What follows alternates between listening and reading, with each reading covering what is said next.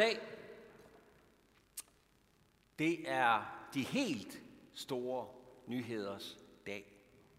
Og men det ikke er en helt ny nyhed, så er det de store nyheders dag, vi er samlet om. At det, som ikke kan ske, det skete én gang i historien. I dag er det jo øh, den øh, 1. April, og man skal ikke øh, sådan lade sig narre af hvad som helst. Da vi boede i Jerusalem i sin tid, i 2001, og ventede Katja, der var hun så sød og ankomme præcis den 1. april. Hun skulle egentlig være kommet fredag den 13. Meget passende, det var det terminen sagde. Øh, det var tilfældigvis lang fredag det år. Men hun valgte altså at komme 14 dage før, og så sad vi nede i Jerusalem og havde armene op i vejret og havde taget imod vores lille førstefødte og ville dele glæden med hele verden. Jeg ved ikke, hvordan I selv tror, det gik. Når vi ringede til øh, bedsteforældrene og sagde, Kat, vi har fået en datter. Mm, ja, lød det i den anden ende. Og dengang var det ikke så let at sende billeder over nettet, så det, det måtte vi jo se at få sat op. Men øh, det var godt nok svært at komme igennem med den nyhed. Hun kom altså den første i fjerde, selvom der ikke var nogen, der ville tro på det. Det gjorde hun. Tillykke med fødselsdagen, Katja. Skal jeg ikke lige sige tillykke til hende? Det synes jeg da.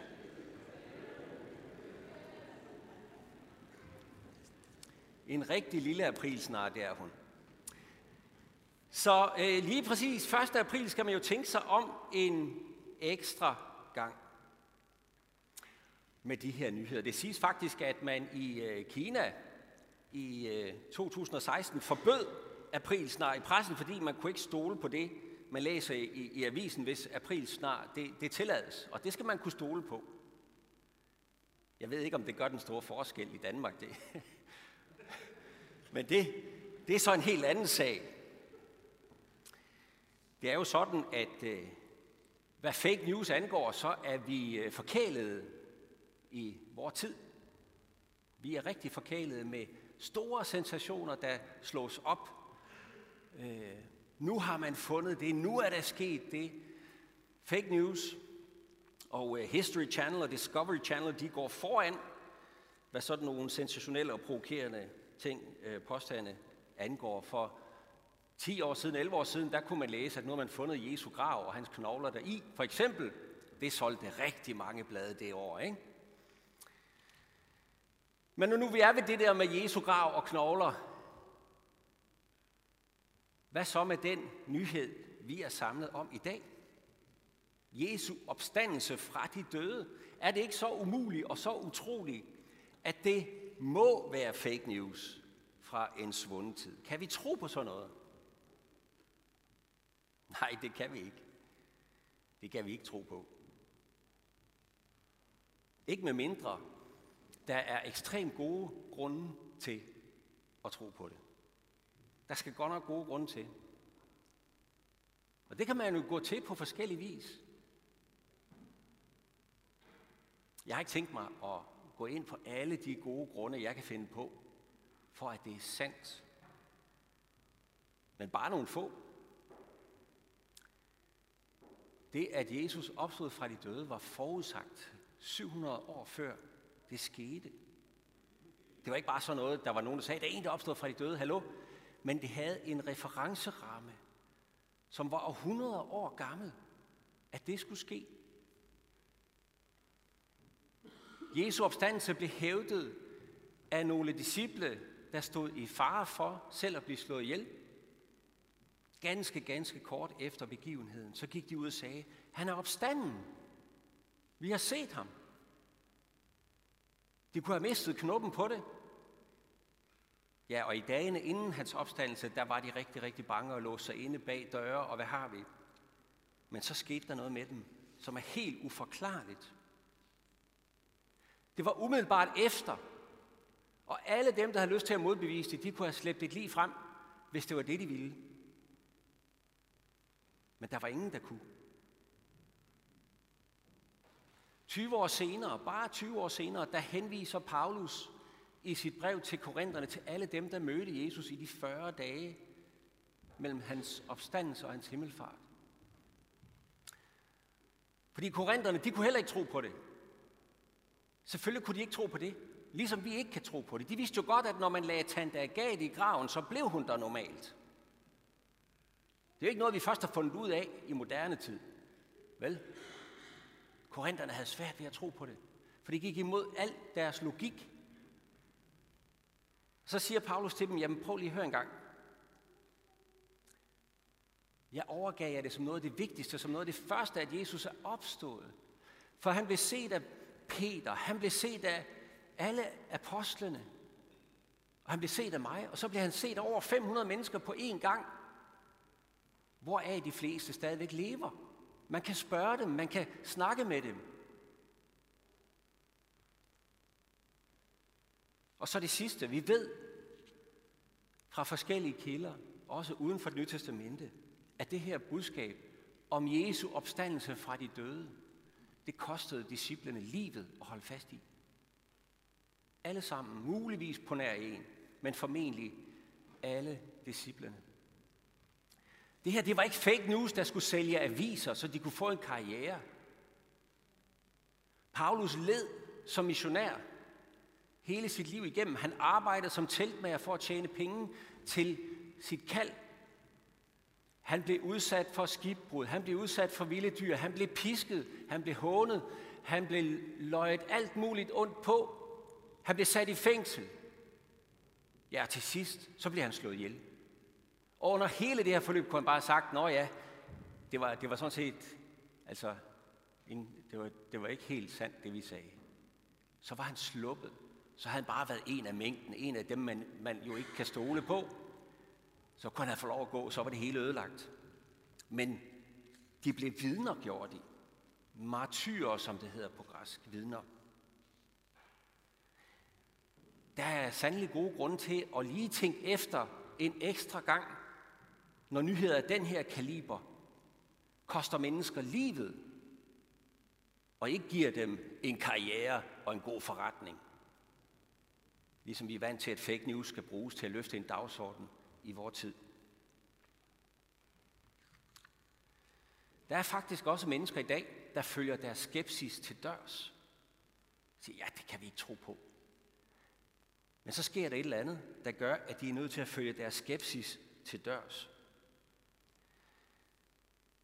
En øh, amerikaner, der, hed Lee, der hedder Lee Strobel, Lee Strobel, tror jeg det udtales, han var ateist. Han var uddannet inden for jura og journalistik.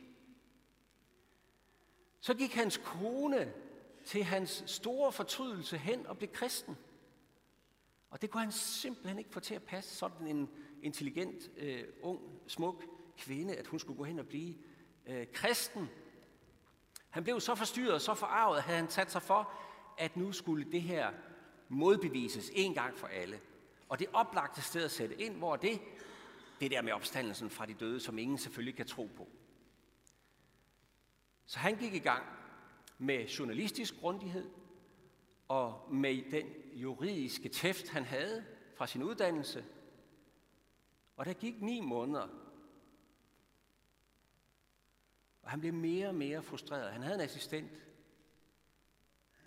Og han kom hjem en dag og sagde, det her, det her, det, det, det, altså han var simpelthen så frustreret, fordi han kunne ikke få det der argument ned. Så sagde assistenten til ham, du lige, hvornår er beviser nok? Hvornår har du fået nok beviser? Så forstod han jo, hvorfor han var så frustreret. han var så frustreret, fordi alt pegede på, at dette var sandt. Og lige han blev en, øh, en bekendende kristen. Og det, der overbeviste ham, det var Jesu opstandelse fra de døde. I lyset af hans journalistiske og hans juridiske uddannelse. Han har skrevet utal af bøger siden. Han lever stadigvæk. Og så er der jo det, at i generation efter generation over hele verden, så er der mennesker, der har oplevet, at Jesus kom ind i deres liv, forandrede deres liv, rejste dem op, gav dem en ny begyndelse.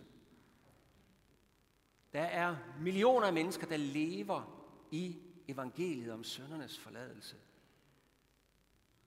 Der har oplevet Jesus rejse dem, mærke søndernes forladelse og givet dem et nyt liv, et nyt indhold, en ny vandring.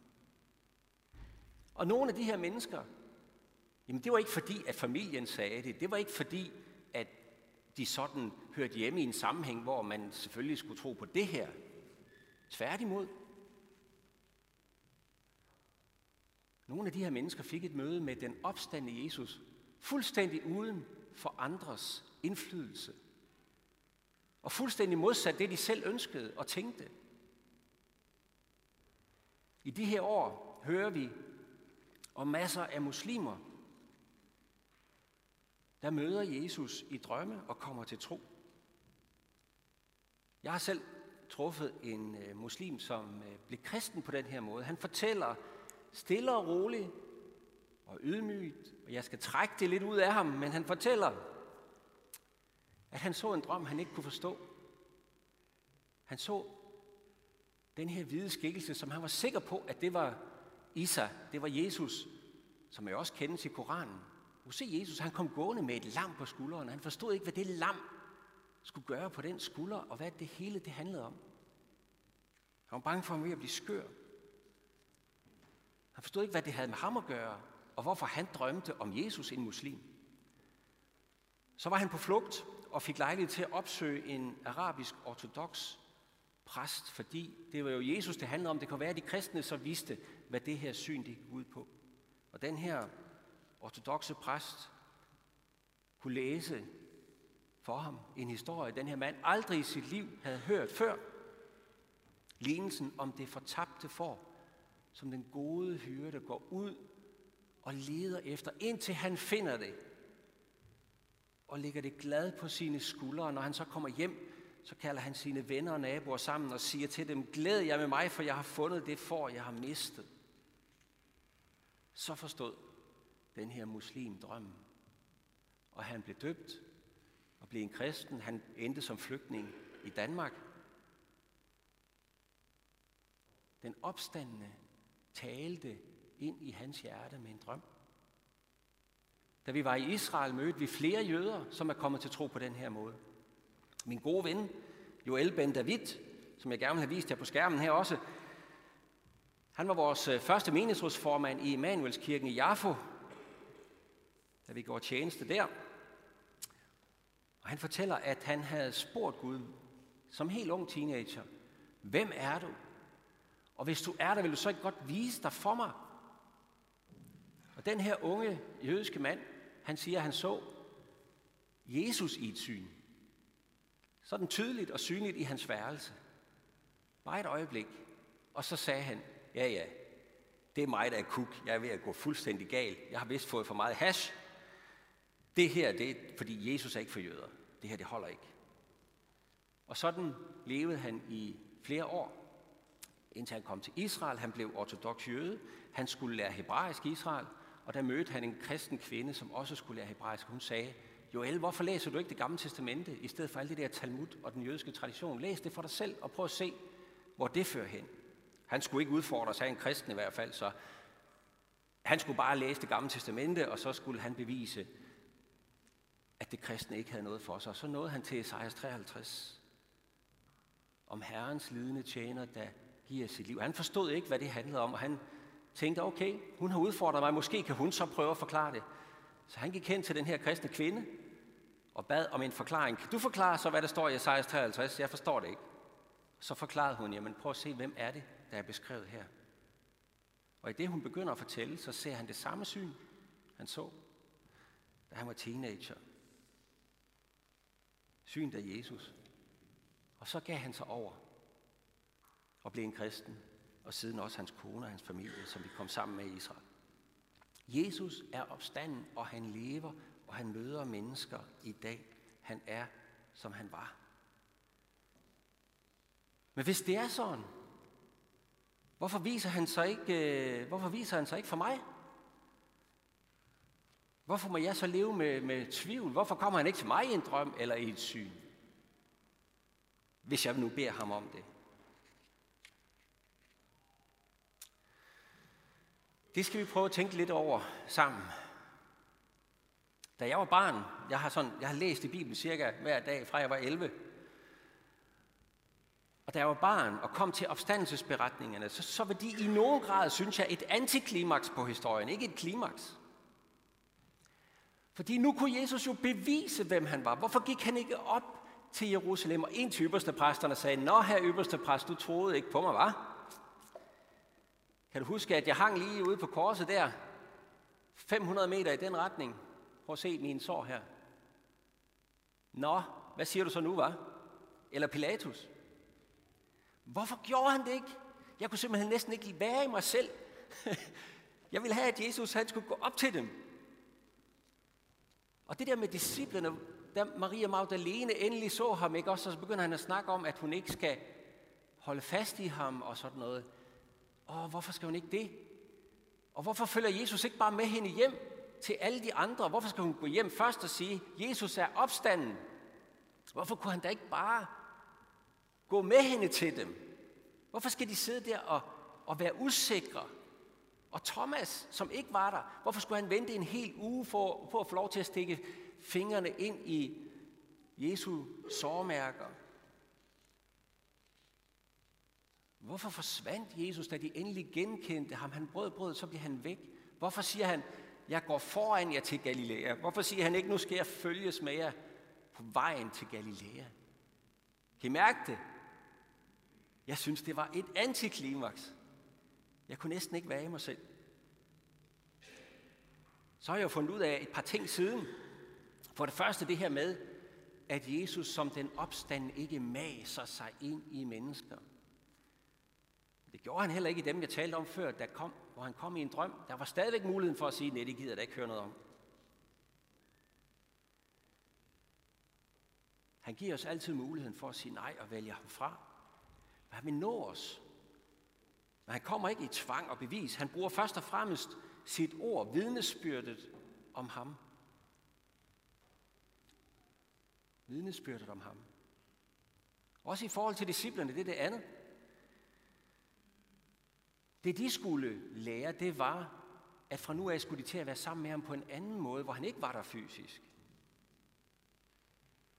De skulle til at møde ham ved hans ånd, ved Jesu ånd, i vidnesbyrdet om ham, i det forkyndte ord, der hvor han sagde, jeg går foran jer, der skal I møde mig. Der hvor han siger, vi skal møde ham. Og i det nye testamente forstår vi i dåb, i nadver, i forkyndelsen, i det kristne fællesskab. Der. Der er han sat os stævne. Det er der, de skulle lære at møde ham. Det er der, vi skal møde ham. I en af de nyere salmer i salmebogen, der synger vi, Det er så sandt, at ingen så, hvor Herre ud af graven gå. For det, som ikke kunne ske, det skulle ingen se. Og se, det er jo rigtigt nok et stykke på vejen, at det skulle ingen se. Der var ingen, der så Jesus sådan gå ud af graven. Men der var nogen, der så den opstand i Jesus. Og deres vidnesbyrd er afgørende. Deres martyrium er afgørende. Det var ikke bare hallucinationer, stemninger og følelser. De så Jesus, de rørte ved Jesus, de så ham spise fisk. Og de gav vidnesbyrdet om ham videre. Og ved at give vidnesbyrdet videre, giver de opstandelseserfaringen videre til os. Johannes han siger det sådan i sit første brev, en af Jesu disciple. Det vi har set med vores egne øjne, det vores hænder rørte ved livets ord, det forkynder vi for jer, for at I skal have fællesskab med os. For vi skal have fællesskab med hinanden. Vi skal have den samme erfaring af, at Jesus er opstået. Modtagelsen af ordet om Jesus, vidnesbyrdet om Jesus, det giver os del i den erfaring, disciplene havde af den opstandende. Læg mærke til, hvad Paulus siger til korinterne, at de ikke rigtig kan tro på det med Jesus. Han siger ikke til dem, Nå, men prøv nu at høre, I skal bare bede noget mere. Så vil Jesus vise sig for jer. Nej, I skal bare lovsynge noget mere, så kan I mærke Jesus. Eller, I skal bare tro noget mere. Tag nu sammen, løft nu op i håret og tro lidt mere. Det er ikke det, han siger. Men han henviser til de vidner, der så ham, til vidnesbyrdet. Han forkynder Jesus som opstået. De, vi så ham. Han, han er opstået. Og det betyder, at troen på Jesus heller ikke bare er sådan en individuel ting, som vi ligesom går hjem med. Og så må vi selv finde ud af, om Jesus er opstået.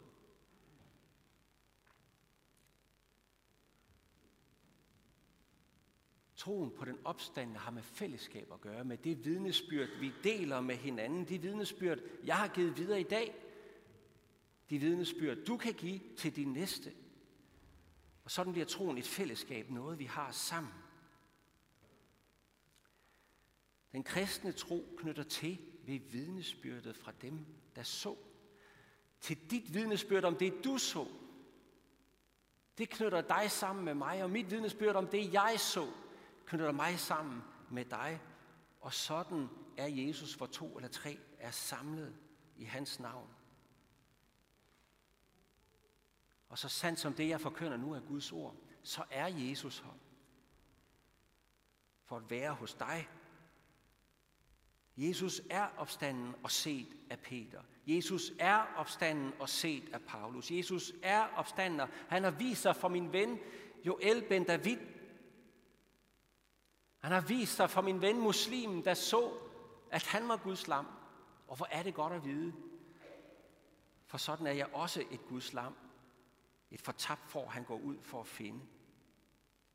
Det binder os sammen i fællesskabet om vidnesbyrdet. For sådan er det, at Gud har valgt at nå mennesker gennem det, der prædikes om. Korsets tåbelighed, korsets dårskab, det er Guds kraft for dem, der kommer til tro på ham. Sådan siger den salme, jeg nævnte før også, ja, påskens budskab er et ord om, hvad der aldrig sker på jord. Og det et ord, helt stillet blot og værveløst mod verdens spot. Et nøgent ord, men et ord, der skaber liv af døde. For det er det ord, den opstandende selv tager på og kommer til os i for at skabe liv af døde. Du siger, at jeg kan ikke tro. Nej, men Jesu opstandelse handler jo heller ikke om, at du skal kunne tro. Det handler om, at Jesus er opstået, uanset om du kan tro det eller ej. Peter har set ham, Joel har set ham, vi har set ham. Og det har ændret vores liv. Og så vil jeg pege på en opstandelseserfaring i dit liv her til sidst. Du, som har svært ved at tro. Han har allerede givet dig en opstandelseserfaring. Du, som er døbt, har fået en opstandelseserfaring. Han har åbenbaret sig for dig med navns nævnelse. For da du blev døbt, der tog han dig med ind i graven af din vantro og din død. Og han tog dig med ud på den anden side du fik søndernes forladelse. Du fik helligåndens gave. Ved du, hvad det betyder? Det betyder, at du fik Jesus hos dig. Den opstandende i dit liv. Det er det ord, du bare skal hvile i og holde dig til. Det er det værveløse ord, Bibelens ord om ham, der døde på korset og opstod igen. Og det rummer en kraft, der kan blæse liv ind i et koldt og dødt menneskehjerte. Bliv ved det, lyt til det, hold dig til det, fordi den opstandende kommer i det. Og her til sidst, så vil jeg give ordet til en, der kan bevidne netop det. En, vi havde besøg af på vores konfirmanddag for ikke så længe siden. Han hedder Martin.